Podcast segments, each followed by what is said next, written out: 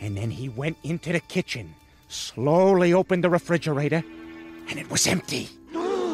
So then the man, weak with hunger, raced from the refrigerator to the counter to look for a delivery menu. But all he could find was one for a vegan place! Ah! Vegan places aren't real, right? No, they're not real. Or are they? Ah, salad! Ah! Ladies and gentlemen, welcome back to the latest and greatest edition of Nick's Nonfiction. I'm your host, comic Nick Munez. Today we have got Daniel Blumstein's bestseller, Blumpkins one oh one. We've got the nature of fear. Fear, it's there for a reason, but it comes at a big cost. You got giant clams down in the ocean. They retract their mantles and close off their shell when a shadow passes overhead. Then they become unable to photosynthesize, losing the capacity to grow.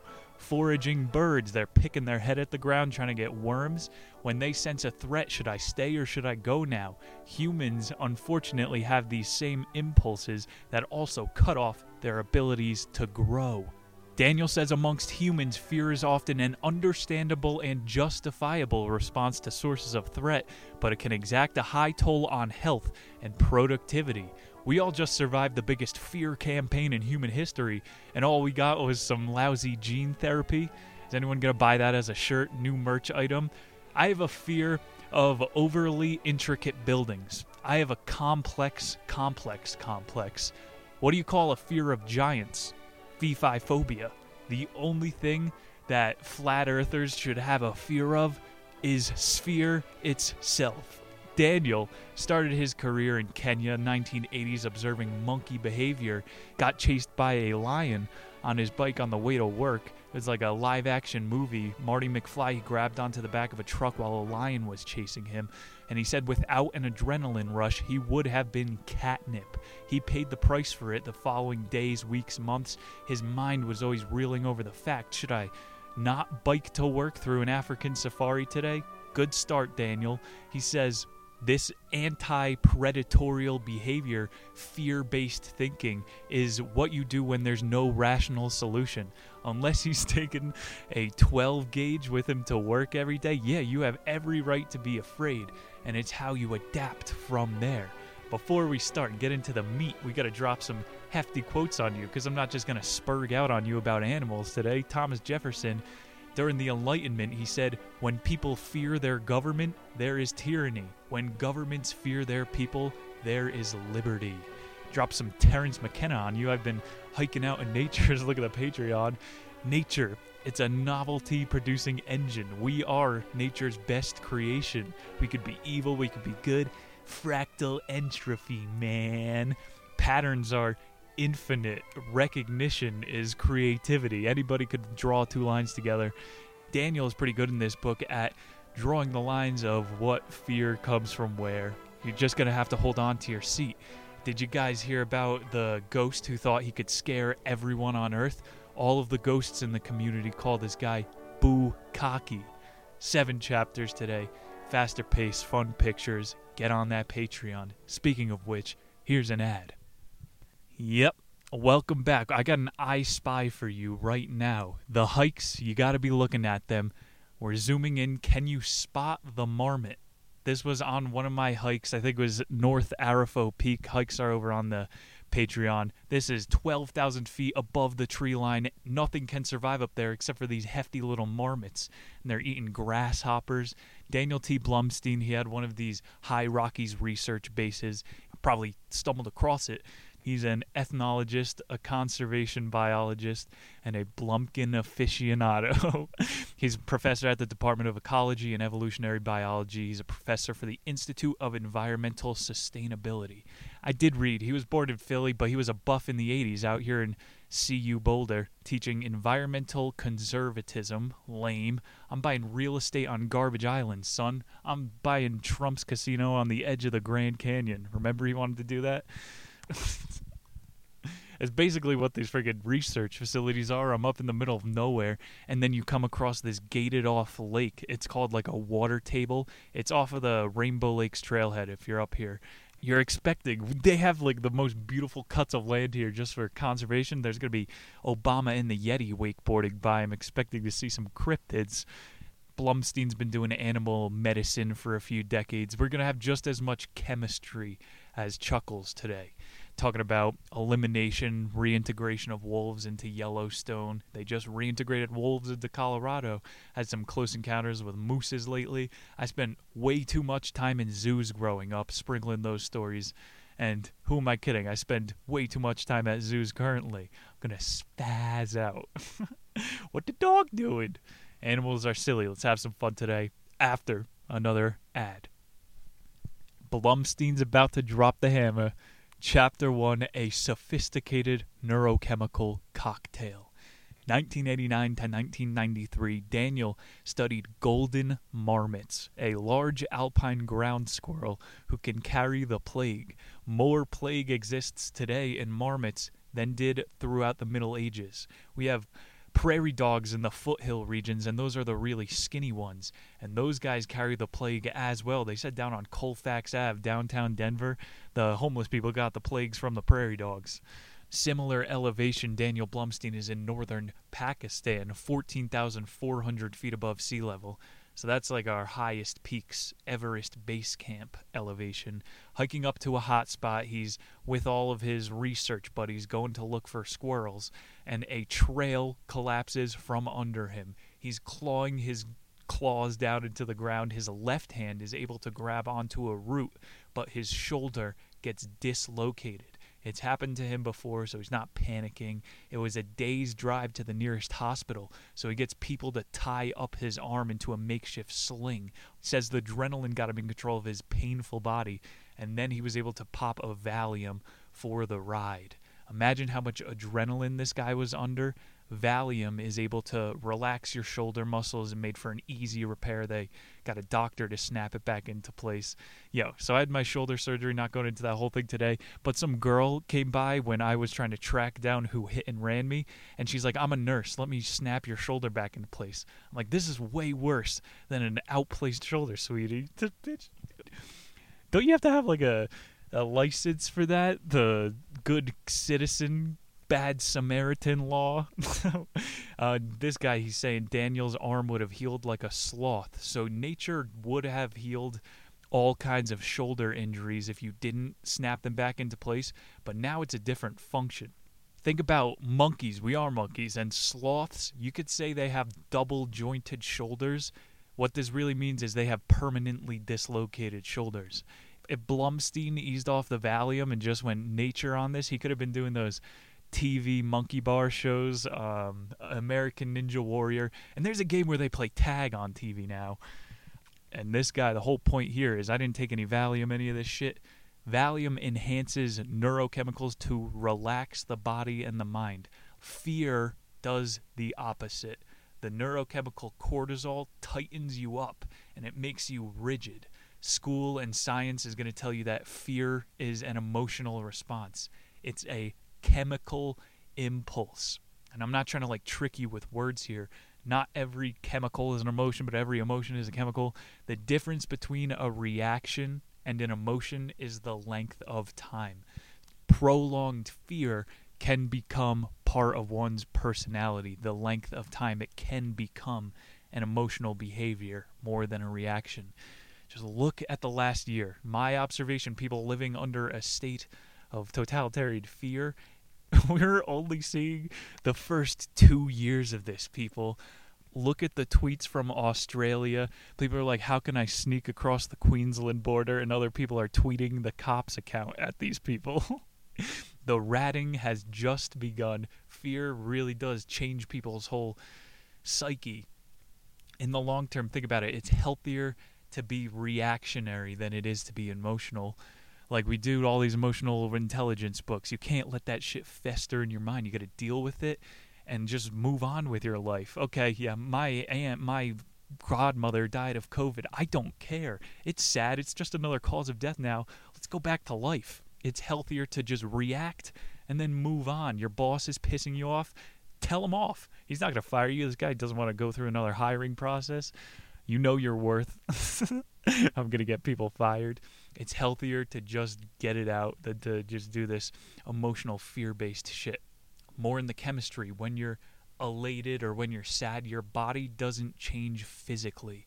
When you are induced with fear, cortisol is squeezed into your blood. It's a giant fight or flight. We learned from that other books. Um, like if you get a fight response, the blood is able to go to your hands. If you get a flight response, it goes to your feet. And then most people have fear responses. I just don't like to tell you that. Fear is more than an emotion. It's like that lion example he said before. He thought about it every day he went to work. If you get in a car crash, you think about that shit forever. It becomes part of your parasympathetic nervous system.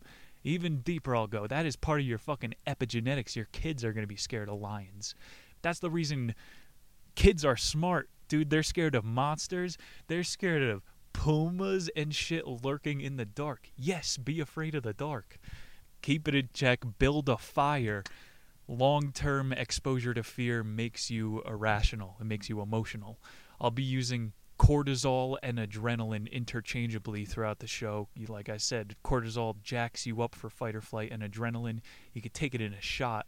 They're just uh, kateochlolamines, kateochemicals, something like that. All of them make your eyes widen, your hair stand up on the back of your neck, your nostrils flare up to get more oxygen, glucose dump. So as long as you're not ketogenic, you're going to start burning all that sugar. Start watching horror movies, you're burning all kinds of calories. For real, though, they do studies on this. Every time you turn on the news, it gives you a little hit of those kateochlolamines. Everything in moderation. You know, you don't want to overload your system with fear porn. Like, you could binge on uh, horror movies. Every M S N B C viewer eventually needs to become a skydiver. They need to get their fix of fear. Daniel says the more fear you're exposed to, your body produces glucocorticoids. And this is like the epigenetic thing. It sticks onto your cells and lasts a while. It has a function in nature. Like we're saying, you should remember where the snake is. When it comes to the marmots, they rely on the one who has the most refined cortisol levels. Like they did actual fMRI studies on marmots at this Pakistan base.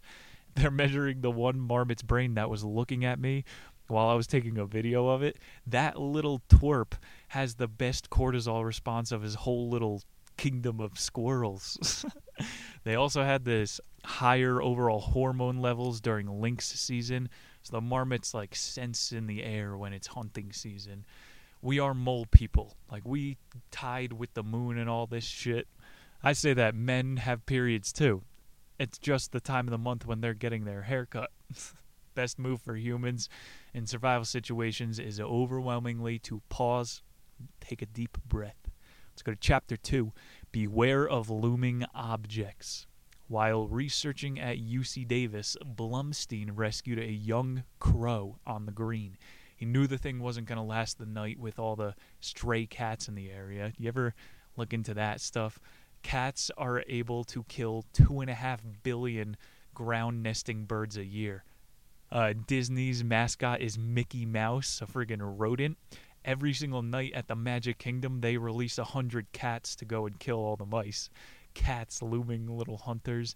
Daniel, he's rescuing this crow so it doesn't get eaten alive. He's force-feeding this crow cricket-dipped proteins, what Jeff Bezos wants us to eat. He loved to eat tortellini, so the crow's name becomes Tortellini. Start feeding him Italian food. They're feeding him burritos and salsa. This bird is eating better than all of his students doing uh, research assistance. He acted like a parrot indoors, but he needed a lot of attention. Daniel said he would sit and watch him while he was doing his work at the computer, and Tortellini learned how to peck the off button on his computer. Big red blinking button. We know this. Crows have this, like, they know when the cross signs go, so they drop nuts in the street and let the cars break it open. Heartless, Daniel and his girlfriend kicked Tortellini out of the house. He'd been stashing food outside and broke the trust. Who would have ever thought that crows could eat dog food? Has anyone ever eaten Hormel chili? There's some takers out there. It's dog food. I'm broke as shit. The... I might as well just start going to PetSmart and buying hamsters and grilling them like a uh, Peruvian person. Hormel chili, bro. It's just like little tiny balls of beef. It makes you sick every single time. I eat dog food. The media tells us we're dumb for taking ivermectin and anti-parasitic. You're feeding us dog food. Hormel. Suck my dick, chili. Sorry. Nature of fear, not anger. Tortellini, when his uh, stash ran out outside of the house, he disappeared from Daniel's life for a week, and then he returned with a technique called mobbing. He came back with his group of pestering crows, and they all swarmed Daniel's house like a friggin' cancel mob, working in complete unison. They couldn't get along, so they turned on him. The crows have, like, communication to the point where they can communicate faces without being at the event, or they can communicate events even. Like, you've come across crow funerals. I'm sure you might not know it's happening, but they all gather and squawk together. They're not tribe things. They just know how to talk. I sound like that uh, Rick and Morty when he gets obsessed with the crows. Daniel found out that crows even will mob other crows that don't have the same color eyes as them just because they're afraid of them. You know, crows are racist. All crow lives matter. Changing eye color, call him Crowsef Mengele. Daniel, he tried an experiment where he put on a native crow mask. This guy thinks he's the Lone Ranger. In that movie, the Johnny Depp, he had an entire dead crow on his head. Daniel was saying all he did was paint vertical lines down his face, and crows find this color familiar, and they treat you as one of them. It's pretty wild, so all the buzzards won't swarm you if you have that Native American face paint on. How did they figure that out? They got one Native American, Tonto, a dumbass, to lay down and paint his face for crows to peck at his eyes? I think I should become a chicken hypnotist. You ever see those videos? Farmers pay them good money, too. All you gotta do is put the chicken's head down into the sand and draw a straight line from it. It's pretty wild. You can hypnotize a crow the same way. We found out in twenty twenty-one, most people are incapable of drawing a line in the sand themselves. Topical. Made some political connections about, you know, we can't trust each other because we'll peck each other's eyeballs out because they're different colors. This whole chapter, to me, doesn't show how smart crows are, hyper-intelligent. It shows how humans are animals. Natives would also do that thing where they would put stuffed deer heads on their head to go hunting. Looming Objects was the name of the chapter. Ended it on uh, snakes. They're the ultimate loomers. It's like a, they could pretend to be a stick. For millions of years, we developed eyes for spotting the outlines of snake camouflage. That's one of those big hunter tips. You're always going to want to look for the outline of the animal because their fur and all of their changing skin of reptiles, snakes here, they have honed this for sixty million of years, where our two million year eyeballs can best do outlines. Very ethical study by Blumstein here. They strapped babies to a chair and gave them a lifelong fear of snakes. They just like showed them pictures on a screen and measured their hormone levels. I don't know what they figured out by that. Um, what I find more interesting is how when they put one of those fearful images up, you can detect it a fraction of a second before. Sigh. Big predators. They have a loom of their own. You never want to be in a forest when everything goes quiet. Let's move along to chapter three. Noise matters. Flew to Vancouver. He took a year off in the Gulf Islands watching sharks breaching over onto seals. It's Shark Week time, baby. I gotta go full Discovery Channel. If you don't get hypothermia, good luck on not becoming fish food. Daniel was given a bulky red immersion suit and was required for safety reasons. If the shark wants a taste of you, I don't think a red immersion suit's going to do much. He says, you think you'd be inoculated to the fear of just being around some fish with all the fear we go through on a daily basis. You know, your odds are higher to get in a car accident than to die of a flu or a shark attack. Geese and loons are adding to the ambiance of his entire trip here. They're squawking above the foggy waters. They found out through some of his research over the year, birds who nest near exposed predator sounds have forty percent less offspring. It's that thing how coyotes, they do the roll call howling to each other at night. If less coyotes answer back, the female's litter will grow. So if more groups of women tweet about the horrors of motherhood, less ladies are going to have kids. These functions are not chemical. These are digital. They're howling. They're tweeting out into the night. We got to have more kids. It's against the female animal code. You have to glamorize the act that any species can do, reproduce. He did a study baiting marmots out of holes with horse food. And so these marmots were like building their homes around the food. Big surprise. The humans bought four-foot speakers and started vibrating some bass-heavy tunes through the ground. The marmots reacted by digging their holes twelve feet deeper. Last chapter is called Finding Your Inner Marmot. Maybe we're not monkeys. He had more findings from the study in the Gulf that Gulf Islands. Uh, most animals dislike loud noises, obviously. That's um like in L A, they have a coyote problem, but the coyotes can't do that roll call and communicate because people are always honking their horns. So we read Coyote America. People get hit in L A, and the coyote is stuck in the bumper until the person gets out in Washington. It's pretty wild. Those things are gritty. The most important thing about the marmot is their voice. The book really focused heavily on marmots, and this is the chapter about noise. Their screech is, you can't, like, match anything to it. I can try. Have you ever heard a bunny noise? At my friend's house, we were, like, twelve years old. The dad found uh, rabbits in the backyard, so he decided to take them in the house in a box. Of course, one chewed through the box. The bunny was stuck behind the armoire, like they were scared their dog was going to get it. We closed the door. The dad is reaching his hand under this dresser, and he grabs onto it. He's like, I think I got it. I'm going to try to rip it out of there. So he pulls out, and we hear... It sounded exactly like a squeak toy from a dog. It had the squeak and then the fill back up. The dad's hand pulls out from under the armoire, and he's holding a cottontail. I can't, it was a gray, I remember it to this day, it looked so soft, he let me touch it, there was a little piece of meat on the end.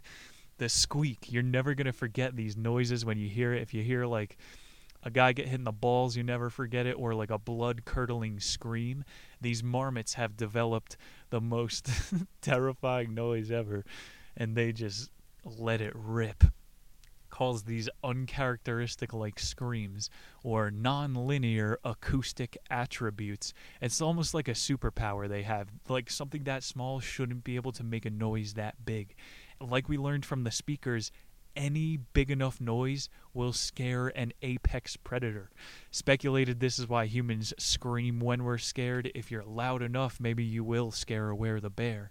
You better hope you never have to scare away a brown bear, like black bears are pussies. I was playing tennis in the street when I was like six. I turned behind me ten yards away, it was a brown bear. I sprinted away. It didn't even chase me. That's definitely not what you're supposed to do. You're supposed to play dead. Who came up with that? I would not trust whatever FEMA dot com tells you to lay down when you see a bear. Motherfucker, get wheels. Let me give you some easy memorization here. Nick's nonfiction survival tip. Bears are the opposite of humans. The black ones are docile, and the white ones are inviting you into their territory. No, the white ones aren't territorial. I'm pretty sure that's a hack bit. Bears, white, black. White bears are telling the black bears, move back to Africa. It's um polar bear, you're fucked. Black bear, you could probably slap the shit out of it. And a grizzly, anything brown, get out of there. Horror movies, they give you those jump scares. This chapter ended talking about volume. Just pay really attention to the audio next time you watch a scary movie. It gives away all of the jumps. And then a good Shyamalan will throw in some non-jumps for you. Got to keep them on their feet. Noisy images, they say, catches viewers' attention. Noisy colors can confuse predators as well. Let's go to our next chapter. Chapter four, smells risky to me. Australians. This penal colony is trying to inseminate the world with their totalitarian ideas. The Aussies, they were the first people to ever synthesize dingo pee. That's right, Nobel Prize. They turned it into a repellent. These wild dogs have the craziest omnivorous diets, and their pee smells like a skunk. The function it had is for farmers in Australia keeping the kangaroos away from their crops because they're naturally scared of packs of dingoes. Daniel went to the sanctuary in Perth. They took a couple of petri dishes full of dingo pee out into the field. This guy's holding stink bombs. He puts one of the things of pee into the kangaroo food bins, and then for months there on out, the kangaroos wouldn't eat from the pee. They're scared of it. Pepe Le Pew out here is the only evidence we need. You know, smells risky to me is the chapter. We need to weaponize Pepe Le Pew's anti-gravity technology. Remember that guy would float after chicks that he smelled really good? Smell is more than about fear. Dingo pee smells like the Tasmanian devil. That's what it is. And the kangaroos are then afraid of the pee just because it smells like a their predator. So you got a question, do dingoes change their diet to make their pee smell different, or does the dingo's interior gut bacteria just over countless generations refine the pee? Some Darwin shit, survival of the fittest. It's just kind of what your cells are mutating into, and if that's preferable in nature, you're going to survive. Smells risky to me. If you got the better nose, if you got the better marmot fear section, you're going to live on longer. We need to hear some societal context to how you could use a dingo pee to your advantage. I'll tell you, I was practicing chemical warfare as a child. I was farting in elevators, sending it up a floor. In college, I stepped up my research and development. My freshman year roommate, he taught me the art of the pee disc. You take a Frisbee, you turn it upside down, and you let out a real hungover, yellow, stinky piss into this thing. You put it into your tiny college freezer, and then you let it freeze for the night. Got to take out all of your produce so it doesn't smell. When this thing is nice and frozen, you go to your R A or your biggest enemy on the floor, and you slide the pee Frisbee underneath, and you got to do it while they're at class so they don't see a giant pee disc come under the door. It melts, it gets into their rug, they wonder who did it. You are the pee bandit forever. This is what Blumstein was doing with Tasmanian devil piss. It should have been used in, like, uh, what did they do in Oregon? They surrounded the governor's house. They should have pee disced them. Daniel, he did a study at one of his labs in the Rockies. He said, people can smell pee of different species and then are able to identify human pee. Every species is able to identify the smell of their own waste. And if you're a podcaster, you think your own waste smells good. Trimethylthiazoline. It's the chemical which elicits a different reaction for different animals. So it's like a chemical that only has one function in your brain, and it's to make it know that your pee is the same smell. Like, if you go in the woods, you can whiff out a cougar scat. I haven't came across those yet. You hear the stories about the musk on those things, but like a bear turd, it has a distinct smell. You come across all those mule deer turds by me, and it's just, it smells earthy and grassy. This T M T chemical, it can dissipate in your body over days, so you have a different reaction to different waste. So, like, if you come across a ten-week-old cow patty, you're going to recognize it as older. It's the poop chemical in your brain. What? It's our pooper power. Oh, he did it on him. And this could build up over time if you let this T M T chemical just control your environment. We're back to the news again. If you have it playing in the background, your shoulders are just going to start turning up. You're going to get real an anxiety hunch. Daniel did a study here on uh, lion cage cleaners, and they're like able to, they are the Blumpkin aficionado. They were able to tell any type of scat. They tasted it. But we got to go back to this other study though first. How did Daniel, he convinced college girls to smell his pee? Okay, maybe we don't want to examine that. Seagulls, he ended the chapter with, they're so loud because fish aren't, you know, fish can't scream. Like we were saying before, they have less kids. The fish have to rely on their scent. Smells risky to me. Fish have the biggest olfactory organs in the animal kingdom. Like they say, sharks can smell blood from ten miles away. These olfactory systems. One sense goes down, a bunch of other senses are increased. and then he ended on toxoplasmosis. If you haven't heard that story by now, you're living under a rock. We might read a Gad Sad's book eventually, The Parasitic Mind. Check him out. His podcast is ass, though. Real Talk, Chapter five. Be very aware. He started this chapter talking about fasting, and intermittent fasting is a controlled way to optimize your concentration. Name the chapter, Be Very Aware. I treat my body like a freaking science experiment. So here are some of my fasting findings. Day one is just mental irritability. So maybe not on day one of your fast, you're going to be very aware. I mean, when you have experience, you know just when you're being distracted. And so you can get that edge back. Day two of the fast is just hunger pangs. It's nothing mental anymore. You just accepted it as a body. We're not eating right now. So your stomach tries to revolt and it makes you double over. Day three through five, if you could hold strong, you are unencumbered. You're like refreshed. You feel like a human. I don't know, man. I think uh, Mesoamericans, they did these weekly fasts, and it, they say some of the traditions come from the Sunday break fast. Like I'm saying, all you really need is a meal a week, and that's probably going to get a little F D A sticker put at the bottom of this YouTube video. I don't know about this two thousand calorie a day bullshit, man. Your stomach is an engine, and it will get used to whatever fuel you're feeding it and to how frequently, or better comparison, what gear you are putting it in. So like these Mesoamericans were able to fast for weeks at a time. I haven't put my body through that shit. That's like religious fasting. But you should really experiment with this. It does improve your focus. Modern world, it just doesn't have accommodations for these, like, shave your head, eat the Big Mac. He went on to explain when you're in control of your mental discourse, you're in control of the fear spin-outs, and then the fear that just lasts a long time. I've said it before, but when you get into a road rage, you take that into the office, and then you take that into the gym, and then you take that home. And maybe you can't sleep, but that shit just keeps building up. Really nothing you could do about it. Maybe get into B D S M. It's the human condition, and our society isn't making it easier.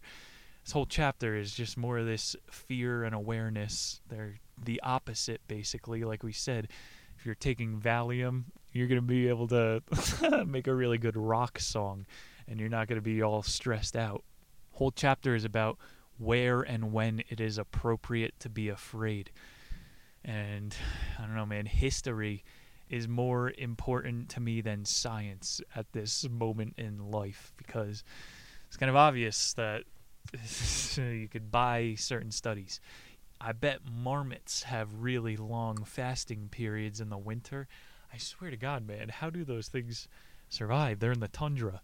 Marmots are shown to be very heterogeneous as a heterogeneous as a species. They have little differences between them, so you could inflict studies on them much better. It's kind of like the vaccine. We can't have a control group. We have to be heterogeneous so our data can be used against us better. Marmots don't have variance in activity, so one screech is all they need to send fear. They're either digging or looking for food. And the more you do that pattern, the more shortcuts your brains puts in place. He says people in the corporate rut don't have much variation in information, so one iPhone alert is able to trigger a fear response. That's a really great observation. You know, when you get that, what even is a Amber Alert? three eleven is on the highway. Oh, cops are chasing after me. iPhone Amber Alert. If you can streamline culture, you can control people. If you can do that one marmot screech, you can control a heterogeneous New World geranium. In these marmots with the screech, they saw long-term exposure to fear reduces awareness. It's like unplugging your brain, bro. You're freaking just tensing up. Daniel starts dropping some more like academic terms he's making up. He said unaware awareness is this uh, cue that you have in your brain. Okay, that's where the lion is. I'm not going to go to get my berries there. Unaware awareness, uh, that's just oxymoronic. We are a sentient machine. I'm, I'm not saying it's wrong, but humans are an anomaly. We can't put words on these things. Kind of cool studies mid-chapter about some of these undefinable terms. They did studies on pocket mice, and they found that their fear levels rose in anticipation of rising water and rising population. So even though they're all trying to fuck, or some of the mice are trying to have the most kids possible, it collectively rises the fear in all of them, because you're thinking there's less food for all of us now. It's also why there's these pictures of, like, wide open fields and waiting rooms. They found out with the rats that solitary and the expectation of more people encroaching on your space just shrinks your brain. Like, literally, solitary confinement shrinks your prefrontal cortex. It's pretty wild that the most communal animals, like mice, who tie their tails together every single night, they're still weary of other mice. Middle part of the chapter here. The universal fear of novel objects. Every single animal has it. If you put a new toy in a rat's cage, they start fighting over it with one another. They don't even know if it's a toy, if it's a weapon, if it's a piece of food. Their first reaction is just to start fighting. You ever see two thousand one A Space Odyssey? Whenever the monoliths come, whenever the humans get a new technology, our first thing is just, we got to control it. Whatever that is, it's ours. We cannot let anybody get their hands on that. Blumstein made the astute connection. This is humans. Novel toys are pieces of information. So the mainstream media, they could dr- just drop any fact, fact in a quote, drop anything on your head, and we, like rats, are going to go, well, I think this, my guy said that. And you just start arguing with each other when you don't know what the object does yet or what the point this is monolithing towards. Just like um thunder, extenuating circumstances make all animals fearful. It's not enough to know that your neighbor is a good dude. Your neighbor is only as good enough as a dude as the supply chain that he's living off of. Like, it's the thunder. It's an extenuating circumstance. Governments are not what's keeping civilization from going into mad anarchy. It's the good of man. It's like morals, bro. Yo, what a fucking coincidence. It was called the novel coronavirus. These bitches have known it since the nineteen sixties. That word will trigger people. You don't got to be scared of objects. Every animal has it within their D N A to turn on their species. um... This chapter kind of devolved, I'll admit it. But I started talking about fasting to tie it together. On that eighth day, if you do not break the fast, that is when your mental faculties revert to acquire food, must get cheese nips. Everything you think about is food again. Like, it's moderation, even in fasting, even in these hippie fucking things. You can only take it so far. This is, it's biblical, man. And on the seventh day, the supermarket shut down, and there was chaos in the streets. Stay vigilant, be very aware, as Blumstein said. Uh, chapter six, listening to signalers. Second to last, only select animals, he says, have the capability of social learning. Like I said, the crows, they're able to converse things without learning sight unseen. What's the saying? Uh... Bit, once bitten, twice shy. Blumstein was saying in nature, if uh, you see someone else get bitten, then you are once shy. And it's not until you actually get bitten yourself that you can learn the lesson. Intelligence is learning from your own mistakes. Wisdom is learning from others. David said he never forgets the first time he heard a lion eat a monkey. This was on an Indian preserve. Again, those blood-curdling screens, the bunny under the dresser. The smarter animals have developed these social learning systems where you can communicate without noise. the, the lemur scream, he's always giving away his position. Monkeys are kind of dumb. We are apes. I'm on team apes, son. We have these incognito signals, like zoo videos. You look at gorillas giving each other purple nurples now. Orangutans make eye movements. They can communicate with non-verbally. Daniel observed small monkeys in groups warding off single lions if they all yelled together. I call this the swiper no swiping method. Everybody starts yelling at the same time and it scares away the bigger animals. It's like animals cannot tell groups apart from individuals until you start to fractionalize. I drove up on a moose. I think I alluded to this in the intro, so I gotta tell you about it. Um, it wasn't that big of a happening outside of Nederland, and it was along the side of a road. I just rolled up on this big goofy motherfucker. I didn't even know what he's up to. He's chilling on the side of the road. I rolled the window down to look at this guy, and he looked in the window, and he was like, this is not one animal, this is multiple things. He got spooked, and he started running away. His fat was jiggling on his big stilt legs. That thing was amazing. I felt bad. I gave him a big old scare. His A C T H levels are going to go up in his feces. They um, don't realize if you're yelling together. I could have hit my car horn. Who cares? I saw a moose.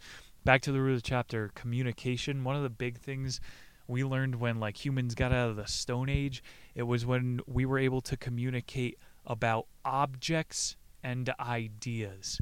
The root animals can only communicate their stem brain emotions. It's not that hard to tell someone when you're pissed off and to complain. And if you could talk about the new car you got, or if you could talk about an idea that you have, that's a fucking higher functioning brain thing going on right there. This must mean, ladies and gentlemen, I have a comedic ground break in the laws of comedy. If high brain function is identifying objects, ladies and gentlemen, the highest form of comedy is objectifying women. Where is my sandwich? The paranoid optimists, he says, have the best poop chemistry. They know the highest cost of fear per scream. So the marmots can't put like words on distances. They just use different pitches in their voice. So I don't know, man. All these classifications, it's all on a spectrum. They're kind of smart because they have semi-words. We call it ten meters, twenty meters. It's just a different noise. Marmots and humans, all of our poop responds to the levels of fear and who gets laid the most. He called it a paranoid optimist. It's people who are able to acknowledge fear and then spin it positively. News is keeping you in that low brain fear function. They're not giving you the positive spin. Shouldn't every news station be celebrating that we just eradicated the flu? I mean, take one day, humans. You beat the longest-running virus. Nothing makes sense. um, you got to spit it positive. The paranoid optimist, they said, became the most accurate danger signal, and it became the most trustworthy marmot. It's like error management in humans. The people who know how to make the best bet on Wall Street make the most money. If someone mismanages a crisis, even animals know to stop trusting that C E O, that news channel. The name of the chapter is Listen to the Signalers. When are we going to call the news the boy who cried wolf? I mean, I've been expecting for twenty years a weapon of mass destruction to die of something other than the flu. I mean, this shit is retarded. Fucking refine your signal. Chapter seven, Our Inner Marmot. Fear motivates change best when the message is simple and not when you curse and end a chapter out of rage. Disgust of potential outcome amplifies as you let it fester. It's best to just, you know, walk through the fire, be the inner marmot. He's getting fucking motivational at the end. He says, habituating stress leads to an increased perception of risk. Had another study here, straight out political, or after nine eleven, they had that threat priming paradox. It's just the uh, red to green meter.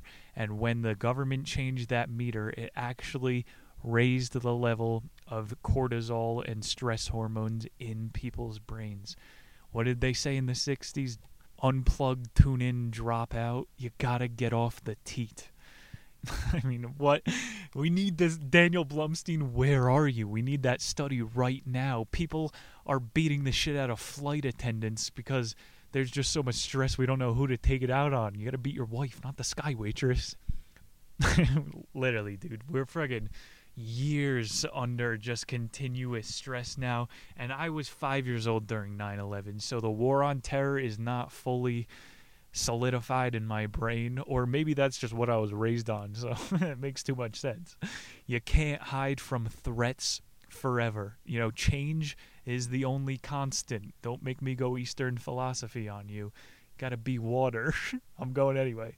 Danger exists. You can either acknowledge a risk and proceed with caution, or you can cower in fear.